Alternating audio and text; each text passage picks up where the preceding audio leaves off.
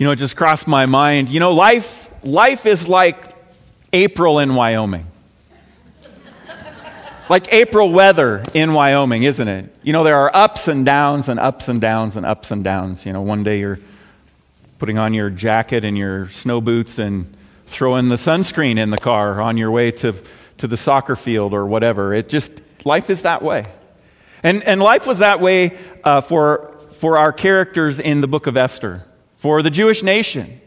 So many ups and downs, so many times where we see, uh, see them glorify God and, and, and you know that they've put their complete and total trust in Him, and then the next moment they're building a golden calf and worshiping it and saying, This is what saved us from Egypt. I just don't, I just don't get that until I look at my own life. And then I go, Wow, I get that because that's me. You know, one moment I'm full of faith and trust, and, and I'm as sure as ever of God's faithfulness and, and truth and reality in my life, and, and something hard happens or something that confuses me, and the next moment I'm just a mess, broken. And, you know, the, the good news is, uh, you, you, know, last week as we celebrated uh, the resurrection of Jesus Christ, the good news is that we win in the end, right? I mean, amen to that. It, has been an incredible journey uh, for Esther and Mordecai and for the rest of the Jews in this moment in history as we've gone through the book. Uh, I always hate to see a series come to a close because I've just been, and, and hopefully you too, we've just been uh, thinking and immersing ourselves in this, this one book of the Bible and these, these characters and, and their, their lives in, in history. And though Esther was taken against her will in the beginning, God raised her to the position of queen. Just like many he had done before, Mordecai goes from, from being despised and hated and soon to be killed to the king's number two. A Jew, the king of Babylon's number two. If that isn't God moving, I don't know what is. Esther, in her all or nothing risk, is rewarded by the king with her request being granted. All of the bad that was in process through the course of the book, as we've been reading, the storyline has now been reversed. And the, the, uh, the sad has been made untrue, as we talked about last week. All that good, though, and then chapter 9 seems to spoil it. At least that's what I see, at least on the surface. Instead of, instead of what we often see in movies, everybody lives happily ever after, instead of joyous delight in celebration of deliverance, it seems the conclusion of this book is very dark and very full of pain. I don't know if you've read chapter 9, uh, but it's pretty ugly uh, judgment and wrath and bitterness. I mean, talk about moral ambiguity. We've kind of thought about that theme all along the way. I still got a green light. That doesn't mean that. What'd you do, Caleb?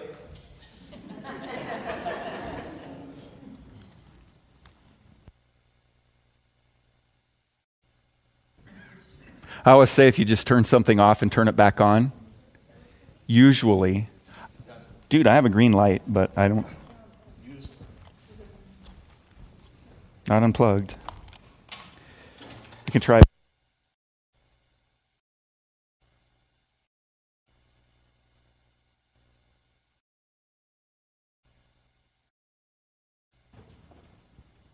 Can you hear me now?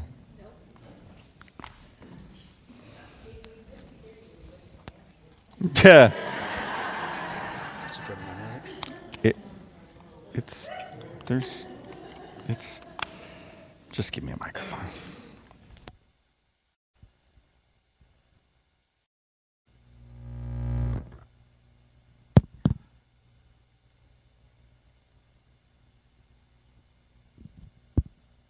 My least favorite thing to hold a microphone.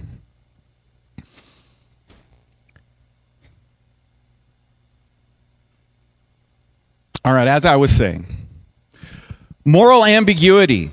You know, the, the Mordecai and Esther sometimes don't seem like they're making righteous decisions and choices. There's, there's lots of partying, there's, there's lots of drunkenness in this book, and we don't know whether they're participating in that or not. But the truth of the matter is, even in the midst of the brokenness of those who, who love and serve God, God continues to work. And to me, to me, that's encouraging because that means he's working on my behalf as well because I continue to be broken and sinful and full of flaws and, and I fail. We see judgment and wrath and bitterness. So what is happening? What is happening in chapter 9 of the book of Esther? Uh, before we continue, I want to at least acknowledge that if what I'm about to say is what's happening, it's understandable.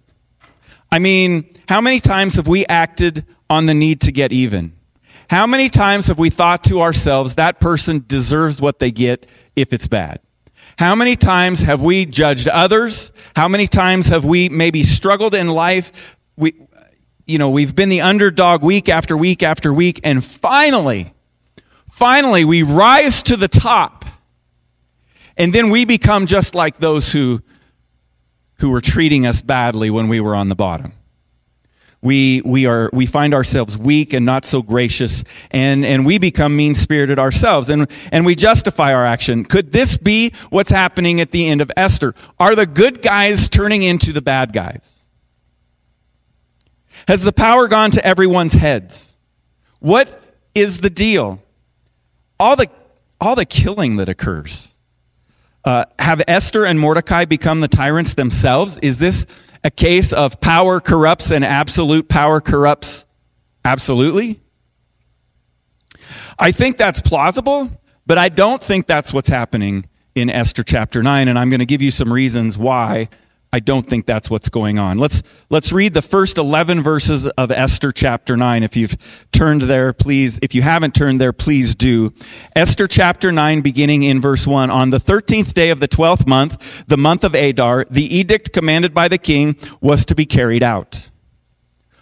On this day, the enemies of the Jews had hoped to overpower them you see, Haman had signed an edict that said that on this particular day, and it was signed months and months and months ago so that they could get the word out, and all of the Jews and all of the provinces are dreading this day because they know that this is the day that they will likely die. For a long time, that's what it looked like was going to happen until God reversed that. And that's what he did with another edict after he turned the tables on everyone. It says, On this day, the enemies of the Jews had hoped to overpower them, but now the tables were turned and the Jews got the upper hand over those who hated them. Interesting that the king just couldn't strike down an edict that he had made, that was made, well, this one essentially was made in his name, using his ring. It would have been so much easier if he could, he could have just said, We're not going to do this. We're going to change that law. But instead, he had to give a new law, and that new law said that the Jews could defend themselves. The Jews, verse 2, assembled in their cities in all the provinces of King Xerxes to attack those determined to destroy them. No one could stand against them because the people of all the other nationalities were afraid of them. Remember, this is 127 provinces, including the nation of Israel. Which I might add, as a side note, the nation, uh, Israel, Jerusalem now has Jews in it who have returned and are in the process of rebuilding the wall. Remember some other information in the book of Ezra and Nehemiah about the Jews being given money and going back to Jerusalem to rebuild the wall? This is the same time frame. You know, when, when God, when, when the Jews in that moment in time feared for their lives because their enemies meant to attack them, makes sense? And God said, build with one hand and have a sword in the other, right? It is that time. It is that time. And it says that no one could stand against them. And all the nobles, verse 3, of the provinces, the satraps, the governors, and the king's administrators helped the Jews because fear of Mordecai had seized them. Mordecai was prominent in the palace. His reputation spread throughout the provinces and he became more and more powerful. The Jews struck down all their enemies with the sword, killing and destroying them, and they did what they pleased to those who hated them. We need to read that, I think, keeping in mind this was only as a defense of being attacked. They weren't, the Jews weren't going out and searching down people to kill. They were defending themselves.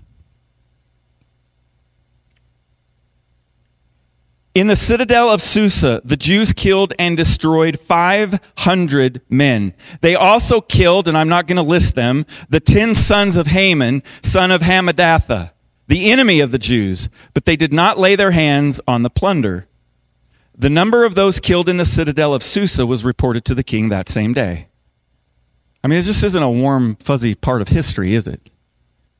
Uh, 500 men killed and destroyed in Susa, including the 10 sons of Haman. And then there's this second request of Esther. The king, the king is kind of impressed, I think. I mean, he's just a psychotic tyrant, right? Um, he's kind of impressed that this happened. And so he asked Esther, is there anything else you want? And I find it at first odd that she would say, well, could we have another day? Could we also tomorrow attack those who intend on killing us? And another 300 are killed within the city of Susa. All total in the rest of the land is 75 thousand dead. Now, as we read this, we should be reminded of other times God protected Israel among their enemies and used them to judge and discipline other nations. I mean, he talks about how evil they were and how lost their hearts are, which brings us to the place of where we recognize that, that there's a war going on. This, this is holy war. And as long as God is leading the charge, it is a righteous and holy war. We've, uh, people have attempted holy wars before in their humanness and they, they ended in disaster. It was a scar on, on the face of Christianity, um, the Crusades. But that's not what we're talking about here. Let, so let's talk about the reality of war. First of all, we see it all throughout the Old Testament, don't we? And it also, it, it's just always uncomfortable for me to, to talk about that. I mean, holy war in the Old Testament. One of the reasons the Jews were in trouble when Xerxes was king was due to a failed holy war. We're told of this several times. God commanded Israel to destroy the Amalekites. All of them. He didn't want anything of the Amalekites to be left. Women, children, men, property, animals, all of it was to be destroyed. But King Saul disobeyed. And that failure is likely why Haman had such anger towards the Jews. Haman was an Agagite, probably a descendant of the king Agag of the Amalekites, who were commanded to be destroyed by Israel of God's command. And and I don't know about you, but if my people were to be destroyed by another people and that was passed down through my people, I probably wouldn't feel good about that other people. That's where Haman was. 1 Samuel 15, 18, and 19 says this And he sent you on a mission, saying, Go and completely destroy those wicked people, the Amalekites. Wage war against them until you have wiped them out. Why did you not obey the Lord? Why did you pounce on the plunder and do evil in the eyes of the Lord? The prophet Samuel says to King Saul. It was because of that failure to obey and execute a holy war on Agag and the Amalekites that Saul was then disqualified as the king of Israel.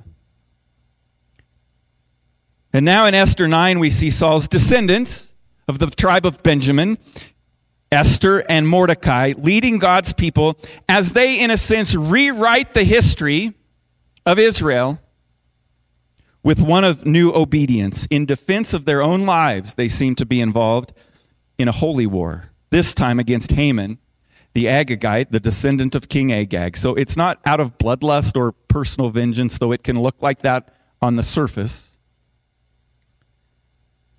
that Esther asked for a second day to chase down those who sided with Haman, but she is asking permission to do what Saul never did. She wants to complete the task of the holy war. Even putting Haman's sons on the stake after they were dead was a fate that King Saul and his sons experienced. You see, they were humiliated in a similar way on the walls of the Philistines. But now, with God's power and arrangement, a great reversal has occurred. Now, war is ugly. And as I said, it makes me uncomfortable, but God is perfect. He is a perfect judge, knowing all things, and I trust him and his work. I trust him completely. Another sure sign that this was a holy war is the fact that no plunder was taken. None. Israel didn't collect anything. They weren't going into people's homes and killing them and taking their stuff, which actually is what those other people intended to do to the Jews. And I think that's one of the things that Haman maybe sweetened the pot with to try and stir up those who would go against the Jews. Oh, yeah, well, they're so prideful. They're so sure of themselves and their God. And, and if you kill them, according to the king's edict, which you're giving permission to do, you, you can also have their stuff.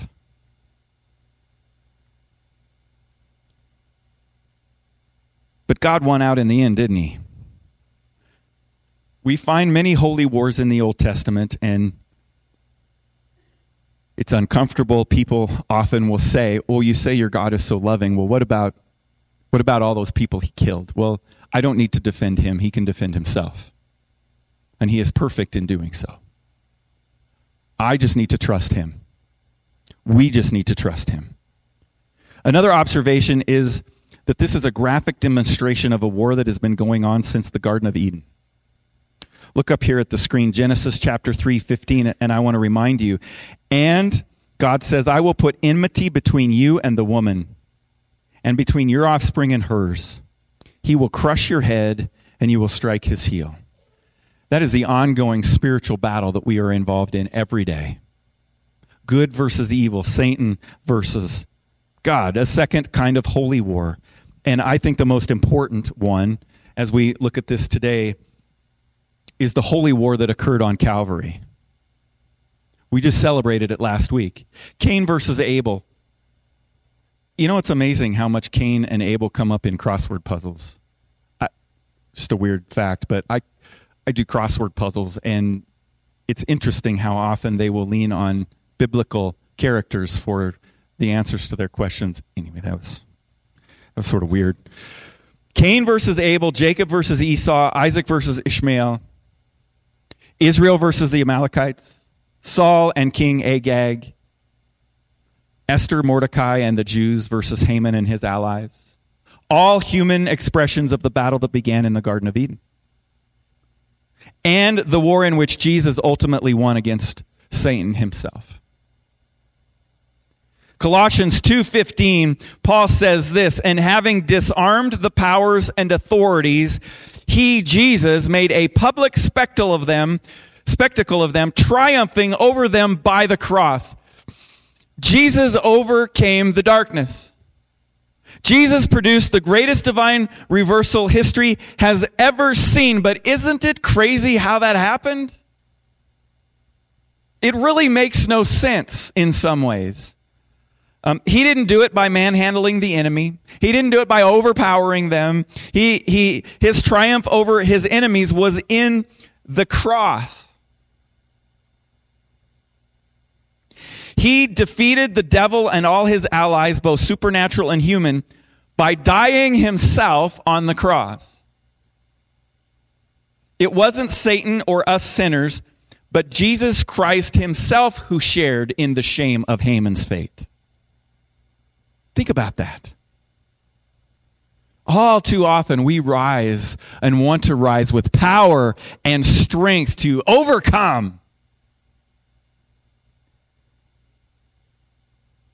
But I want us to pause a moment and, and just let this sink in. Jesus, the Messiah, God, the creator of all things, and the one who, in fact, has all of the power acted as a servant in humility, submitted himself to death on a cross. They didn't force him on there, he didn't have to go. In fact, if you recall, in the Garden of Gethsemane, Jesus says, Is there any way that I could not do this? But your will, Father, be done, not mine. An instrument of pain and shame, the cross. Jesus was put on there in our place. We deserved it, not him. He went there in our place.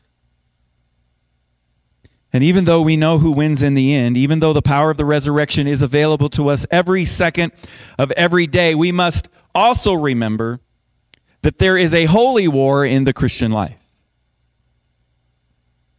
The pattern of the sacred conflict will continue until Jesus restores all things. And I know at, at first that's pretty, it's like, will this ever end? No. No, not on this side of eternity. The battle is going to be there and it's going to be constant. There will be times where I think it will feel worse or actually be worse than other times. But we need to remember that we're in a holy war in the Christian life. Ephesians 6, 10 through 12. We just recently did an entire series on the armor of God. We need it, and we need to be reminded. Finally, Paul says, Be strong in the Lord and in his mighty power.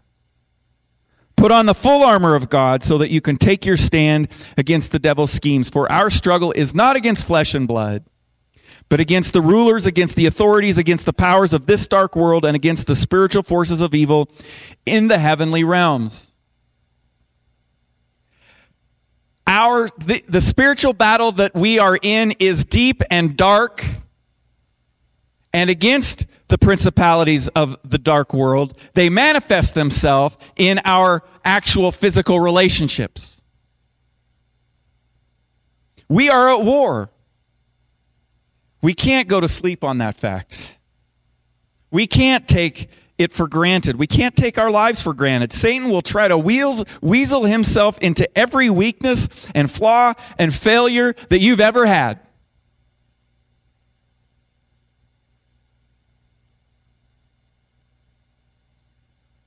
Have you ever seen that cartoon where the, the person is laying in bed and, and all of these these things are are popping up like remember that time when you and you remember that time when you and remember that time you you and and the person goes why did i ever buy a memory foam mattress? Right? That's satan. That's what he does. Because you see he's out to kill and destroy. That's what he was using haman to do kill and destroy. So we need to put on the full armor of god and and we need to fight that with god's word the belt of truth constantly wrapped around us. The breastplate of righteousness, our justification and forgiveness in Christ. He justifies us. Battle shoes are the peace of knowing we have eternal life because of the gospel. John says, I tell you these things so that you may know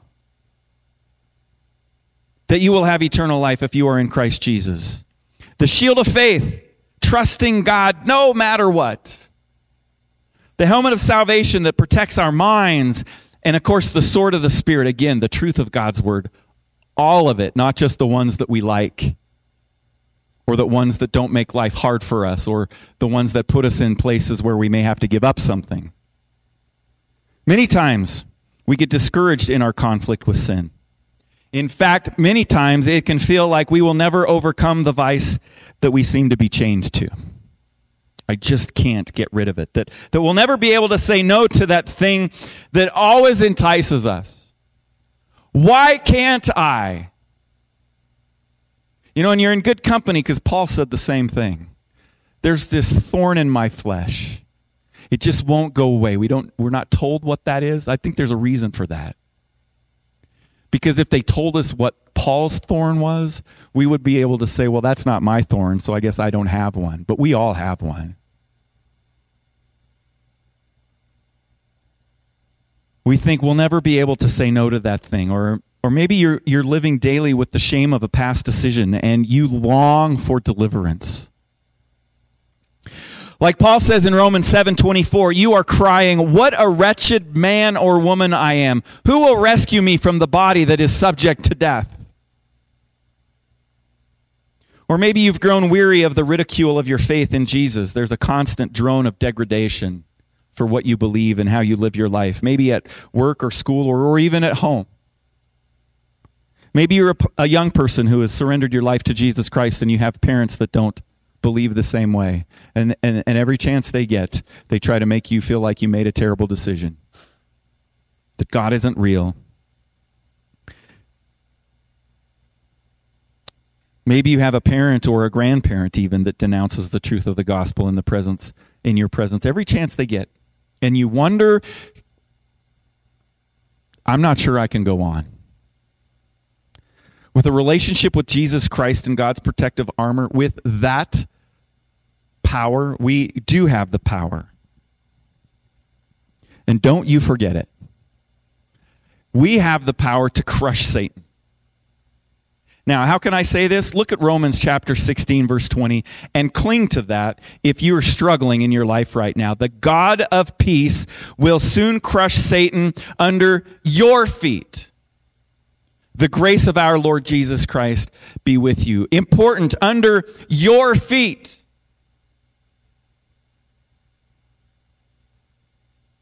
He will empower you to fight. He will empower you to win.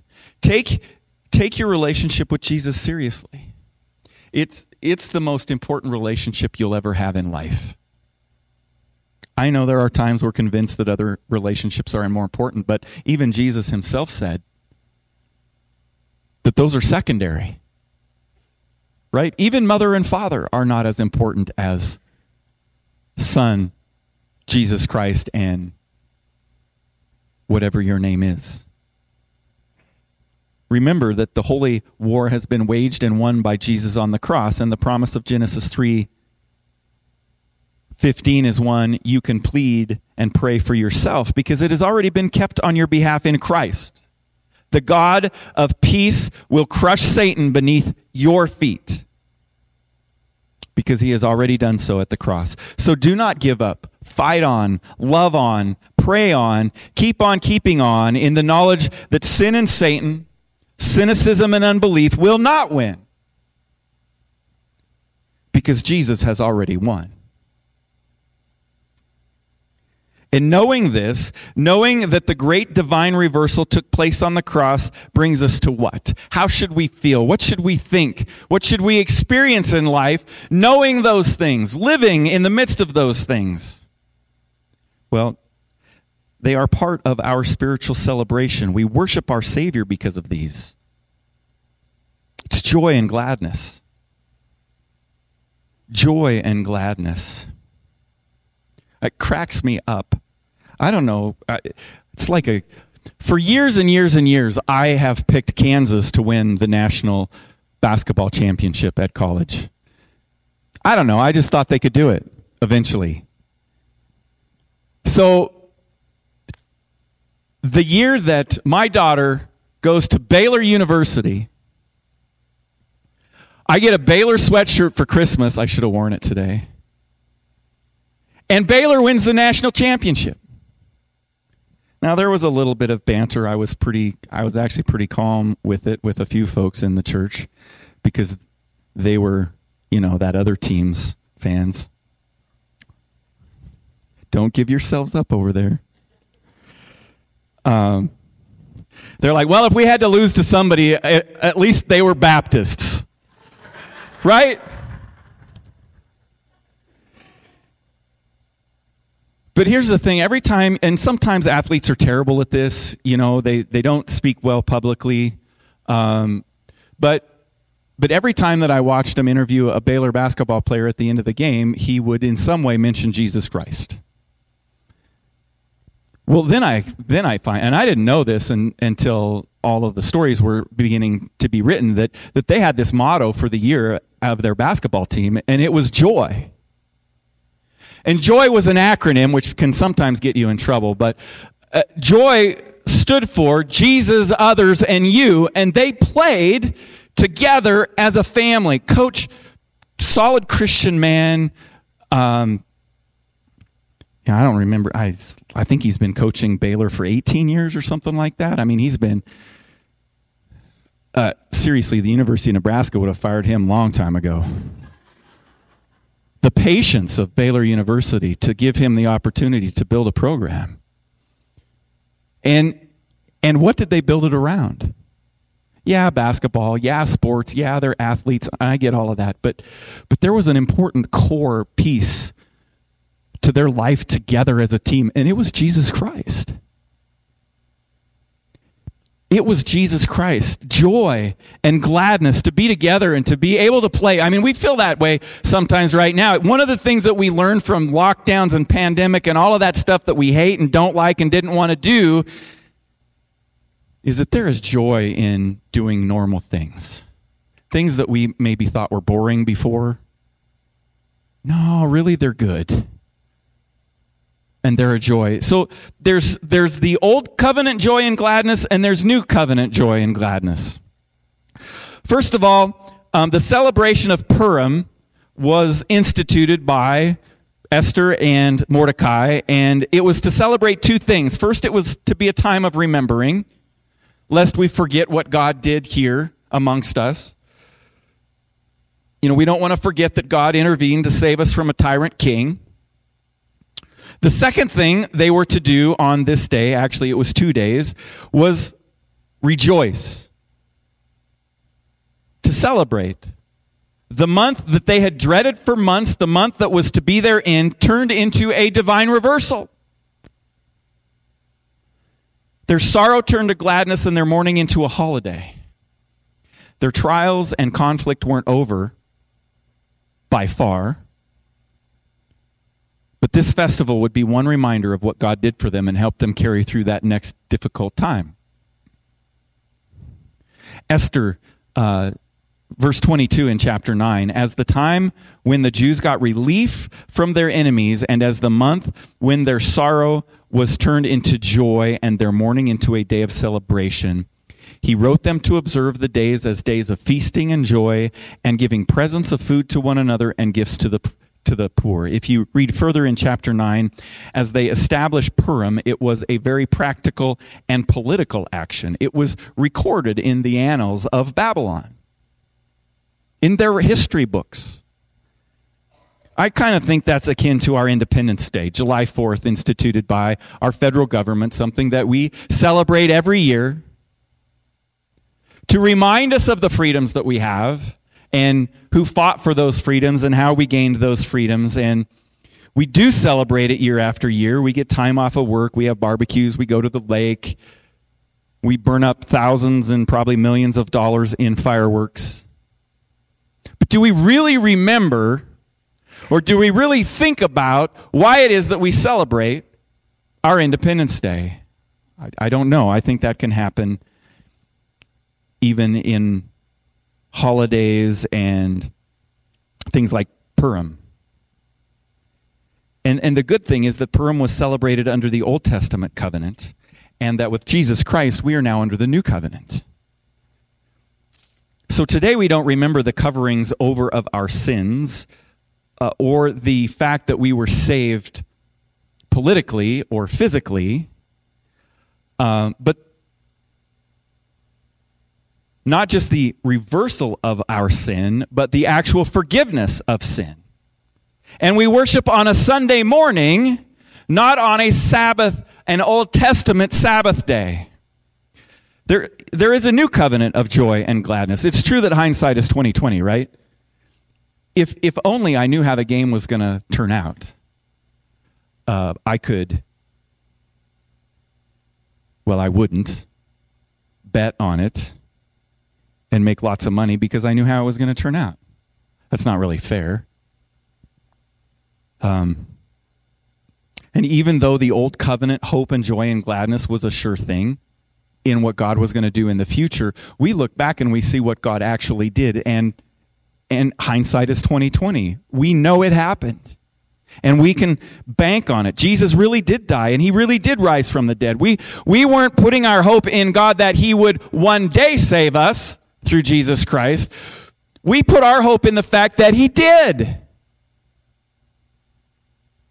He reversed sin and death. Paul explains it to Timothy in 1 Timothy chapter 1 verses 9 and 10. This grace was given us in Christ Jesus before the beginning of time. It was going to happen, Paul is saying. But it has now, and we waited for a long time, but it has now been revealed through the appearing of our Savior, Christ Jesus, who has destroyed death and has brought life and immortality to light through the gospel.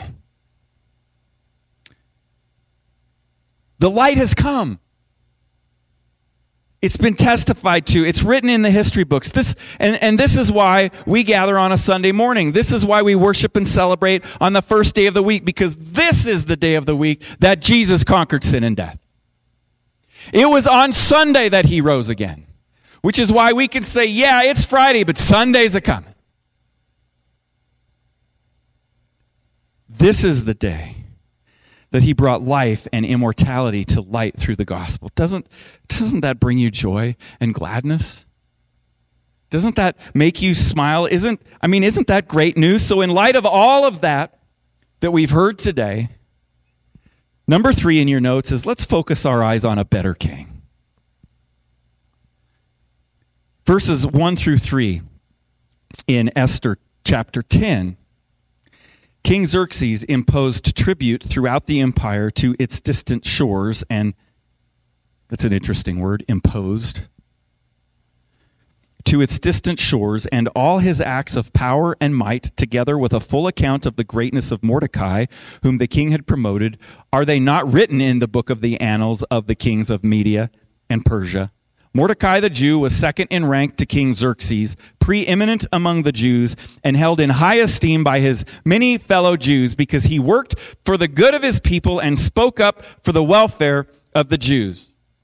Now, just when we think, great, it's, it's coming again, it's as if the author of the book of Esther drops a fly in the honey. Because even though all of these great things just happened to Esther and Mordecai and the Jews, they are still subject to a tyrannical, psychotic king. He still has all of the power. He still has all of the political power. And they're all recorded. It's as if we are being reminded through the book of Esther that there is yet a better king to come.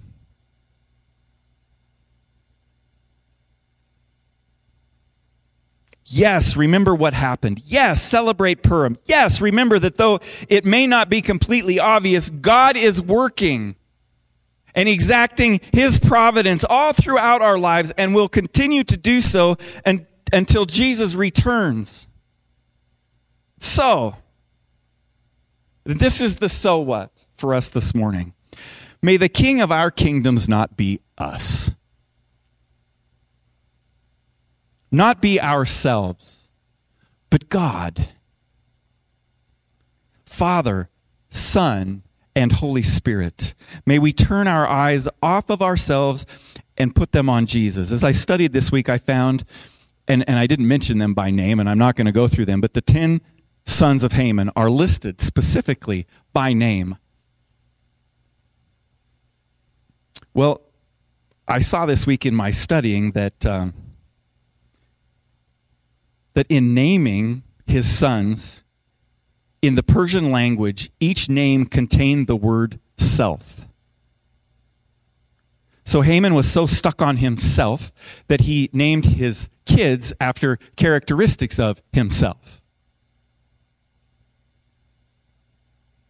I mean, he was kind of stuck on himself, wasn't he? And I'm not going to go through all of them, but I want to mention one. Adalia means humble self. Have you ever known someone who is proud of being humble?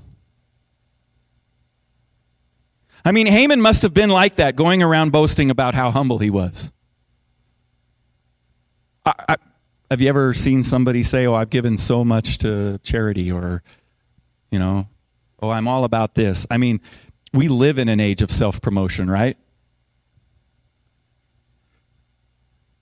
all of these sons were put to death. All of these selves were put to death. And that is so true, isn't it? Self must die.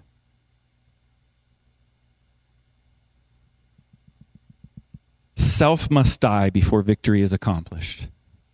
Pride comes before destruction, and a proud spirit before a fall. Haman's pride led to his downfall. I, I want to leave us with this this morning. Haman tried to exalt himself, and he ended up dying.